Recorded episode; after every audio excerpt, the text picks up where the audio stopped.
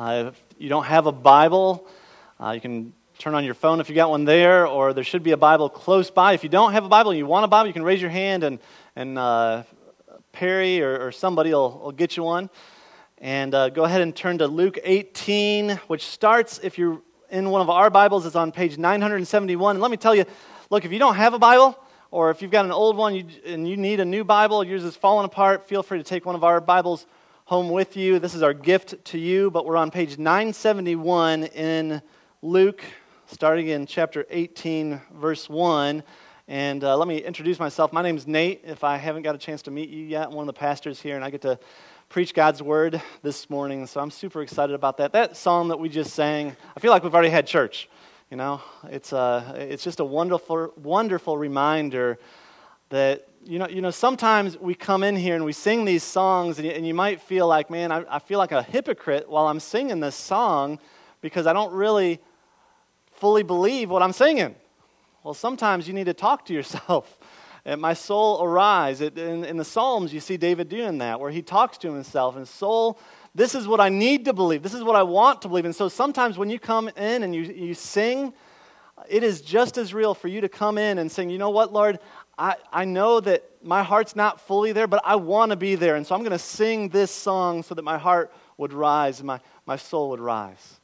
And so, even as we approach God's word today, if you've had a miserable week, uh, my hope and my prayer is that your hearts would be reoriented towards Christ and worship Him. Uh, and, and the reality is, living in a broken world, Suffering is a universal experience. Doesn't matter where you grow up or what house you live in, or if you live in a house at all, or if you're just, uh, it doesn't matter how much you've gone to church, everybody experiences suffering. We live in a broken world. We all feel that brokenness. But here's the thing your circumstances ultimately are not what cause you to lose heart in this world. Your circumstances are not what cause you to lose heart the interpretation of your circumstances are what cause you to lose heart in this world. In today's passage, Jesus is going to teach us through this parable the key to not losing heart. In fact, that's his whole purpose in this, in this parable. And so I want to pray one more time, and then we're going to dive into to really the story. And, and listen, this story of, of the, the persistent widow is the parable that we're, we're going to be looking at. And often when this parable is te- taught, and what really I've typically, when, I, when I've taught this parable myself, uh, typically the, the lesson is simple is just pray with perseverance. But as I studied it this week, I realized there's a whole lot more to this passage. And I really want to dive into it. And so let's pray. We're going to look at the, the parable, and then we'll, we'll look at, okay, what was the intent that Jesus had in sharing this parable? All right, bow your heads with me one more time. Father, as we look into your word, like Alex said, I pray that what comes out of my mouth is not just simply my opinions, but it would be your, your truth. I pray that you would guard my mouth from sharing anything that's not true. I pray that you would help me to communicate this truth well, that we would see, as we look into your word, we would see not what we want to see, but we would see your glory in it, and it would cause us, cause our hearts to, and our souls to rise up in a way that we have a, a newfound passion for you, a newfound passion for, for your return, that we would believe that, and that would sustain us through the hard times in life. In Jesus' name, amen. All right, so if you are struggling today, this parable's for you. He says that right from the very beginning. Look at verse 1. He told them, his disciples, a parable to the effect that they ought always to pray and not lose heart.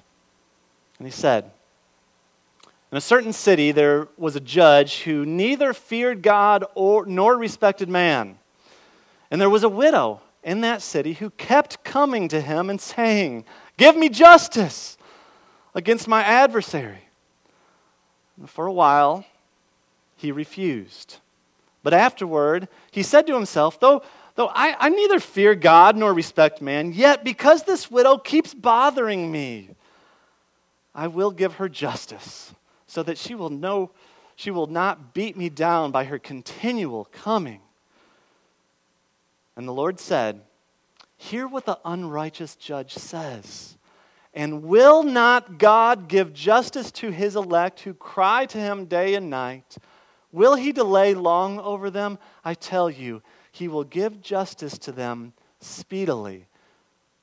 Nevertheless, when the Son of Man comes, will he find faith on earth? So there's two characters in this parable. You see, the first character, verse 2, this unrighteous judge. In a certain city, there was a judge who neither feared God nor respected man. Okay, so this is a description of somebody who is utterly wicked, utterly corrupt, cruel, evil. He had no fear for God. In other words, he had no fear for the law of God, which that's kind of his business, right? The law of God. he made his own law according to his own will. He, he thought his law was better than God's law. He wanted to be the ruler. He didn't care about what God said, he had no interest in the first commandment to love the Lord your God with all your heart, soul, mind, and strength. Excuse me. But he also had no interest in the second commandment to love your neighbor. Uh, he had no compassion, zero compassion. He had no respect. Uh, in fact, that word no respect can be translated as he had, he was, had no shame before others. Didn't matter how he treated them, he was shameless. Didn't care what they thought about him. And so Jesus calls him unrighteous. He's an unrighteous judge. And so he, I think a sociopath when I look at this guy. He's got no conscience, no shame. He, he's dishonest, he's corrupt, he's unjust. He could easily be bribed. He was completely and utterly wicked. In, in fact, he knows it himself. And he seems to be comfortable with it. You didn't notice verse 4. He's talking to himself and he says, Though, you know what? I, I know I neither fear God respect man, and yet because she keeps bothering me. And so the only reason that he's willing to give out, thank you. the only reason he's willing to give out justice is because this woman keeps bothering him. So he cares very little about God, he cares very little about other people, but he cares a lot about his own comfort. He cares a lot about himself, and that's it. And so he is the, the worst possible of all humans. And it's magnified by the fact that he's in this position of power. He's a judge. As a judge, he should have been rendering judgments that went along with God's word and for the good of people. But he has no fear for God, he has no respect for others.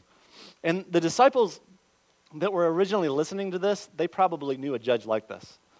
In Jerusalem, they had many, many corrupt, unrighteous judges. In fact, the ancient, uh, ancient writing in, in the Talmud says that they were so corrupt that sometimes, on some occasions, that they would actually pervert justice for one meal, for a small bribe. And so this unrighteous judge encounters this widow. Verse 3 and there was a widow in that city who kept coming to him and saying, Give me justice against my adversary.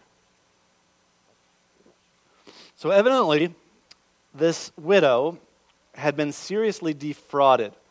Somebody has taken something from her that belonged to her, that obviously was very important to her, and it, it's caused her some great distress to the point that she's going back and back and back to the judge, begging him for, for justice.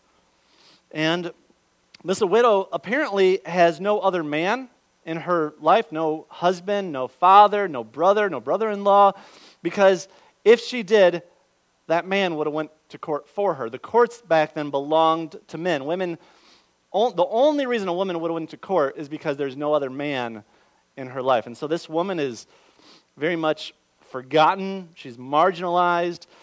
Uh, nobody really cares about her anymore.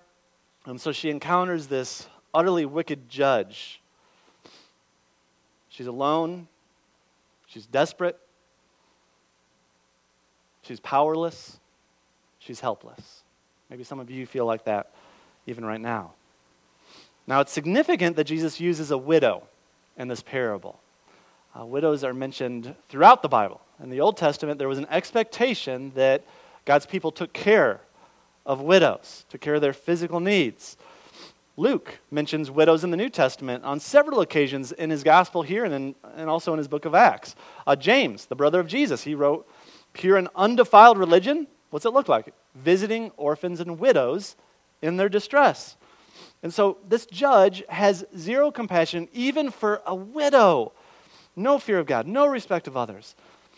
And yet he still gives her justice. He still gives her justice. Why? Because she wears him out. it's her perseverance, her persistence. Verse 4 For a while he refused, but afterwards he says to himself, Though I neither fear God nor respect man, yet because this widow keeps bothering me, I will give her justice, so that she will not beat me down by her continual coming. And so, again, he's the first to admit that he has no noble motivation here whatsoever. Yet, because this widow keeps bothering me, the Greek word is literally, she causes me trouble. She's irritating me. Every day, day after day, she keeps coming back, and he believes that she may never stop coming back.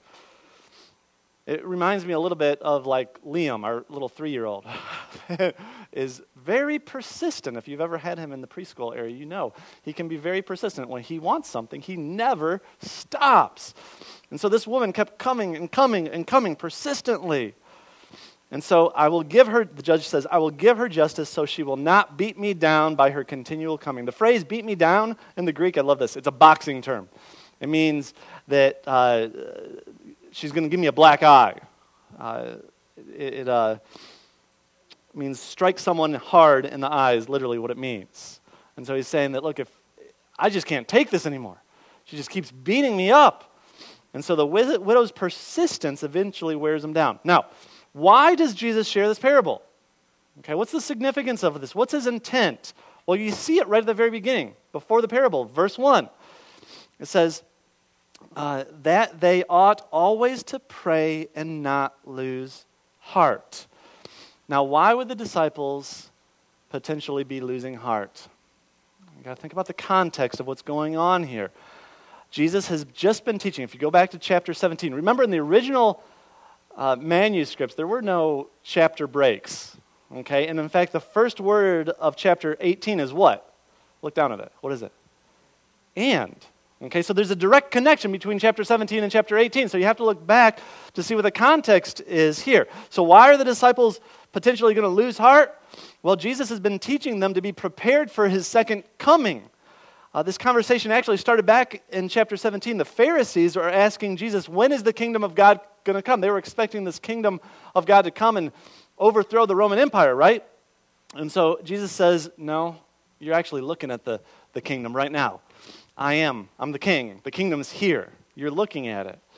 And he goes on then, he turns to his disciples and he says, Look, there's going to be a day that you long for the days of the Son of Man. There's going to be a day when I'm going to be physically gone, but you're going to long for my return. And so Jesus is preparing his disciples to live in that already not yet land that we still live in today, the, the land between his first coming when he inaugurated his kingdom and his second coming when he'll come back to consummate his kingdom. He'll come back in glory to judge. And so he's saying that, look, there's going to be a day that you long for me to come back because you're believers and you love me. That's what believers do, they want Christ to come. And Jesus goes on to explain to his disciples look, when I come back, this is what it's going to be like. It, everybody will know it. It's going to be evident to everybody. It's going to be like a flash of lightning across the whole sky. Every, you're not going to need Facebook to, tell, to find out about me coming back. Everybody will know it. It will be sudden. It will be a surprise for many people that are not looking for it. It will be a time of judgment, like the days of Noah. In fact, it will split families and friends, and it will be final. There will be no second chances. And so he was warning his disciples, you need to get your heart right. You need to be prepared for when I come back because I could come back at any moment. And he's saying to them, look, you need to be prepared. And this parable then is a continuation of that same conversation. Jesus is preparing his disciples to live in this already not yet kingdom of God. And he's saying, look, there's going to be difficult days. This is a far cry from the health and wealth gospel that you're going to hear on the TV when you listen to pastors on the TV. He's saying that, look, there's going to be difficult days, there's going to be challenges that you're going to have to face. And he's trying to help them. Look, there is a way for you to not lose heart, even in the midst of that. So he shares this parable. And he does it for this reason. He does it so that they would be reminded of the character of God. This is a classic lesser to greater argument. He shares the story of this awful, evil judge to magnify the goodness and the righteousness and the justice of God. And so he's saying, look, uh, hear what the unrighteous judge says. And will not God give justice to his elect who cry to him day and night? Will he delay long over them? I tell you, he will give justice to them speedily. He's saying, Do you hear this unrighteous judge? This evil man hates people, doesn't care about God, and yet he still gave justice. How much more should you trust the goodness and the character of God to give justice to you? Those who are his elect who have faith to cry out to him day and night. Now, I want you to notice a couple things here. First of all, in this parable, Jesus is not teaching that God will give us whatever we want if we just persistently pray enough. Okay, God is not some genie in a lamp. He's not some cosmic vending machine that if we just pray really hard for a car, He'll give it to us. Okay? That's the health and wealth gospel. That is not what Jesus is teaching here. You can't manipulate God. Your faith and your prayers are not some kind of force that manipulates God into giving you whatever your heart desires. God is sovereign. His, he's going to answer prayers as He wills. And so, but here's the thing when your prayers line up with God's will, man, they're powerful. They are powerful. But how do you know when your prayers line up with His will? This is why it's so important for you to know God's Word. I mean, how, how do you know God's will apart from reading His Word? This is where He shares His promises with us so that we could know Him. Uh, David in the Old Testament, Psalm 37 4, he put it this way He says, Delight yourself in the Lord, and He will give you the desires of your heart. So, how do you delight in the Lord? You have to get to know. How can you delight in something you don't even know? How can you love something that you don't even know? How can you trust something that you don't even know? You've got to be in the Word. And as you grow in your relationship with Him by spending time with Him, hearing His Word, you're going to delight in Him. And what happens then is your desires become His will. Your, his will matches your desires. And more and more, your prayers will become powerful. Your, the power of your prayers will be limited by how much you know the promises of God. And so, how important is it for us to read the Bible? It's so important. God wants you to pray persistently, specifically for the things that He has already promised. And so, what is God promising in this parable? That's an important question. We should always ask that question. When we're reading the Bible, we should always ask the question okay, what is God promising here? Because that's going to guide my prayers. So, what is he promising here? Go back to verse 7 again. Will not God give justice to his elect who cry to him day and night? Will he delay long over them? I tell you, he will give justice to them speedily. Okay, so a couple questions here. First of all, who are the elect? The elect are God's chosen people who trust in him as their Savior and follow him as Lord. These are God's adopted children. These are those who have been made into a new creation by the Holy Spirit, sealed by the Spirit. And so Jesus is not promising justice here for everyone, just for the elect, his children. And so we need to ask the question what does Jesus mean by, the, by justice here? That's a word that gets thrown out around a whole lot right now. But what does he mean here? Well, the Greek word for justice here can also be translated to avenge. In other words, Jesus is saying, I will repay to those who have done evil to you. I will repay, I will give them exactly what they deserve. Uh, Paul echoes this same thought in 2 Thessalonians 1 6 through 10. It says, six, Since indeed God considered it just to repay with affliction those who afflict you, and to grant relief to you who are afflicted, as well as to us, when the Lord Jesus is revealed from heaven with his mighty angels and the flaming fire, inflicting vengeance on those who do not know God and on those who do not obey the gospel of our Lord Jesus. And so, in other words, he's saying that when he returns, he's going to inflict vengeance on who? On those who do not know God and on those who do not obey the gospel of the Lord Jesus. In other words, on those who have not repented and believed in Jesus. That's the law of the gospel, to repent and believe.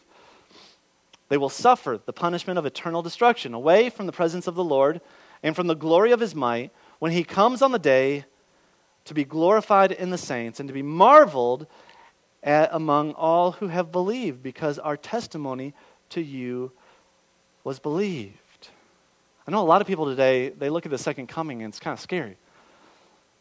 It's a, it, it's a time where, like, I, I don't know what's going to happen and I don't know what's going to happen to me. And, what's, and there's a lot of mystery involved with that. And I, we have to be okay with some mystery. We're not going to understand everything. I, I, was talking to my daughter Hannah earlier about the book of Revelation.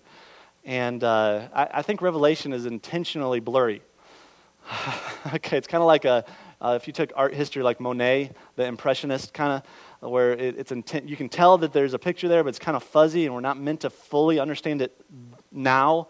It'll become clearer, though, uh, as time progresses and God reveals himself to us in those end days.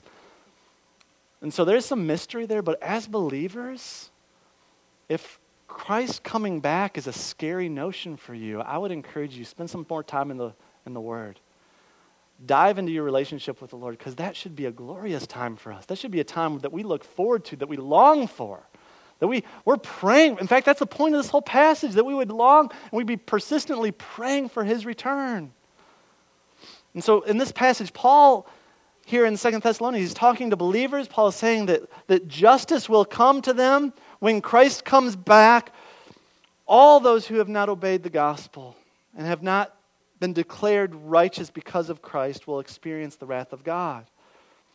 That God will afflict those who afflicted his children. And this justice will be accomplished ultimately when Christ returns in glory. So when we pray for justice, he's saying, Look, pray for my return. Again, remember the context of the, the parable. Okay, Jesus is preparing his disciples to be ready for his second coming. And while they wait for him to return, he doesn't want them to lose heart. And so he encourages them to pray specifically for justice to come quickly. So it's not just a general prayer and be persistent in prayer, it's specifically be persistent in praying for justice and when will justice ultimately come? When Christ comes back. When Christ comes back. Uh, Isaiah prophesied this 600 years before Christ's first coming. Isaiah 9 7 Of the increase of his government and of peace, there will be no end on the throne of David and over his kingdom to establish it and uphold it with justice and with righteousness from this time forth and forevermore. The zeal of the Lord of hosts will do this. And then we see in Revelation 6 9 through 11.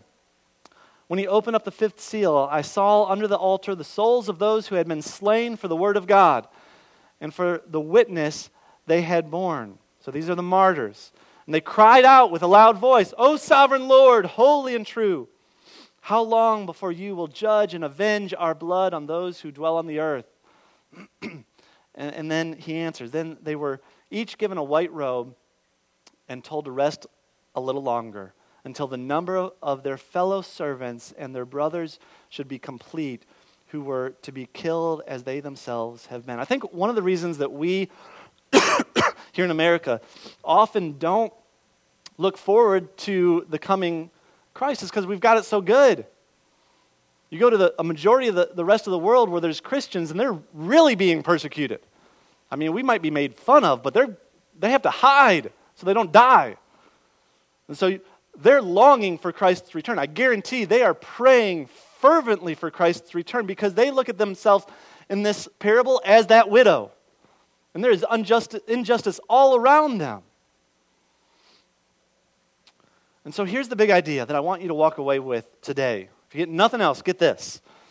God, in His infinite wisdom, has chosen to accomplish His mission, specifically the mission of Him coming in His kingdom at the consummation of time, when Christ returns and brings justice and righteousness to the whole earth.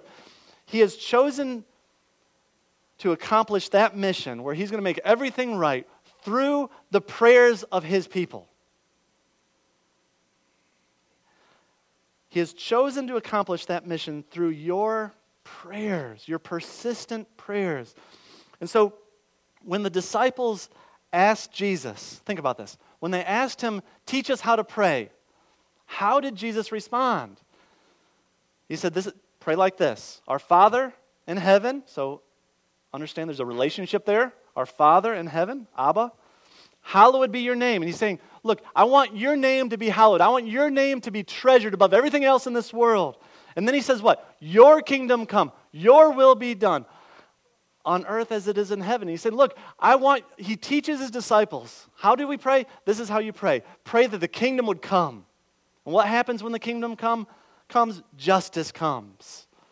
Everything is made right.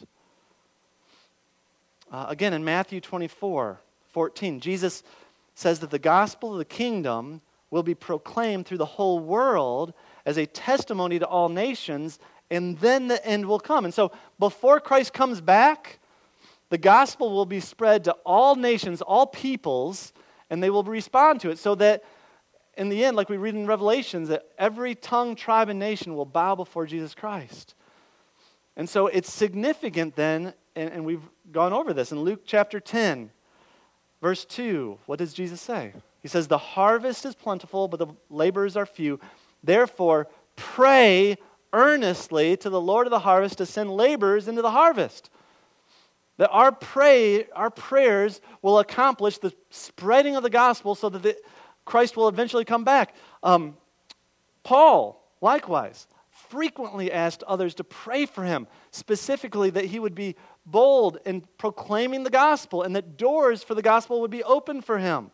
Why? So that the kingdom would come. And so, what does praying for justice look like? It looks like the Lord's Prayer. It looks like, make your name hallowed in my heart and in this world. It looks like, your kingdom come, your will be done on earth as it is in heaven. It looks like Luke chapter uh, chapter 10, verse 2. Raise up leaders, raise up laborers for the harvest. It looks like Paul's request for prayers make us bold, open up doors for the gospel. That's what it looks like. This is the key. I, I hope you see this. This is really the key. Like, if you're struggling right now because life is just overwhelming, you want to know the key to not losing heart? It's to believe without a shadow of the doubt that one day Jesus Christ will come back and make everything right. This is how we persevere through suffering, is that you know that the suffering will eventually end. Uh, I can remember, I, I, heard this illustration a while ago, but there was a scientist who, uh, and this is, if you're a PETA person, this is not a good story for you, sorry. But they, they uh, took two rats and he had two buckets of water, and he put the two rats in each one of the buckets of water. And they started, the rats, of course, start swimming around in a circle, can't get out. And the, the one rat, for the first few minutes, like every minute, he would pick them up out of the water just for a second and put them back down. Well, what was interesting is that rat that was never touched, was never picked up, ended up drowning after a few minutes, just lost hope and gave up. But that rat that was picked up a few minutes over the first, or every minute for the first few minutes, it swam for hours because it had hope that potentially the suffering would end. That's how we get through the suffering in this world, is because we know and we look forward to and we long for Christ's return when he will bring justice. This is what we need to be reminded of often. This is, we need to remind each other of this. This is why Paul in 1 Thessalonians 4, he writes, but we do not want you to be uninformed, brothers, about those who are asleep or those who have died, that you may not grieve as others do who have no hope. For since we believe that Jesus died and rose again, even so, through Jesus, God will bring with him those who have fallen asleep. And so he's talking about look, one of, the, one of the hardest things to deal with in this life is when we have friends and family and people that we love that pass away. The grief of losing them is just so difficult. And Paul is saying that, look, when that happens, you, need, you don't need to lose heart. Why? Because if they're believers, for this we declare to you by a word from the Lord that we who are alive, who are left until the coming of the Lord, will not precede those who have fallen asleep. For the Lord himself will descend from heaven with a cry of command, with the voice of an archangel, with the sound of the trumpet of God, and the dead in Christ will rise first. Then we who are alive, who are left, will be caught up together with them in the clouds to meet the Lord in the air, and so we will always be with the Lord. And then he says this Therefore, encourage one another with these words, because we so easily forget of the glory that awaits us when Christ comes back. And we need to be reminded often of that. That's why it's so important for you to come on Sunday mornings regularly, because the world is going to constantly pull you away from believing the truth that Christ is going to come back. And that that is a glorious thing. You need to be reminded on a regular basis about what Christ has done for you in the past and about what Christ will be doing for you in the future. And so we need to remind one another of this hope that we have in Christ, praying with one another that this justice would come quickly. And some, you, know, you might be wondering, okay, he says it's going to come quickly, but it's been like 2,000 years, right? I mean, what's up with that? Why is he taking so long? Well, God, in his infinite wisdom, knew that some people might ask that, and actually, in uh, 2 Peter 3 8 and 9, he answered that, answers that exact question. He says, This is Peter writing. He says, But do not overlook this one fact, beloved, that with the Lord one day is a thousand years, and a thousand years as one day. The Lord is not slow to fulfill his promise, as some count slowness, but is patient towards you, not wishing that any should perish, but that all should reach repentance. And so Jesus is not slow to fulfill his promise. His timing is always perfect and merciful. And so at the end of this passage, Jesus asks the question Nevertheless, when the Lord or when the Son of Man comes, will he find faith on earth?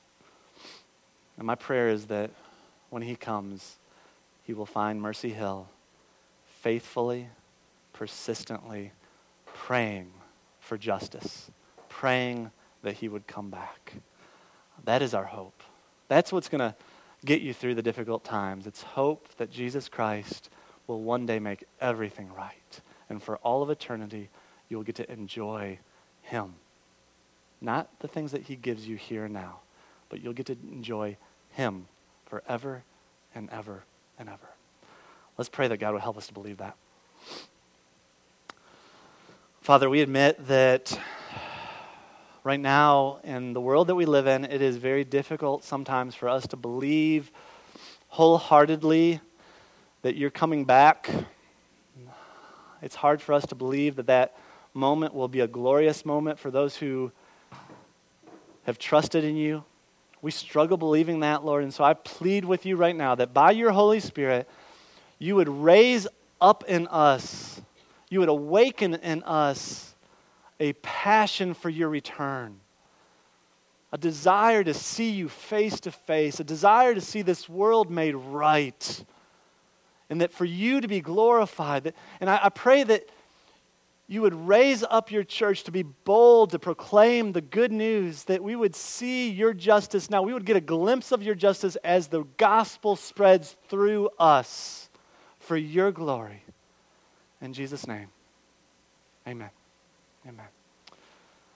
All right, so if you're a visitor with us, one of the things we do every single week is we celebrate communion. And we do this because we recognize, again, that we need to be reminded of what Christ has done for us on the cross. And so I would encourage you, if you are a believer, that you would celebrate this with us. Uh, th- this is a time for us to reflect. It's a time to, for us to confess our sins. Don't just walk through the motions here. This is a time for us to, to be reminded of the sacrifice and the blood that was shed for us. The, the bread represents his body, the juice represents his blood, shed for the forgiveness of sins, that when he died on that cross, he paid the penalty that we deserved. Let us never forget that. Communion is also an opportunity to, to look forward to the future, that one day we will celebrate with him communion in a, a huge banquet. And it'll be a wedding feast. And so we look forward to that day too. And so this is a, a time for us to reflect and remember what he's already done and look forward to what he will do in the future.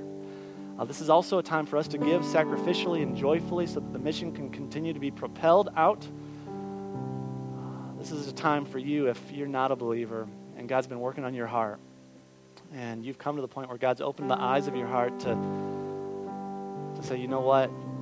I've been in rebellion and I know that I need Jesus to save me. And He's opened up eye, my eyes to see that I need to trust Him for that salvation. I need, to li- I need to live for Him and follow Him no matter what that costs me. I would love to celebrate what God is doing in your, in your heart. If you need prayer, if you want to just uh, talk and tell me what God is doing in your life, I'll be in the back. If you've got questions about salvation or about our church or membership or baptism or anything else, don't leave today until you get those questions answered. We'll hang out as long as we need to. But use this time to just follow God's lead. You come as God is calling you to come.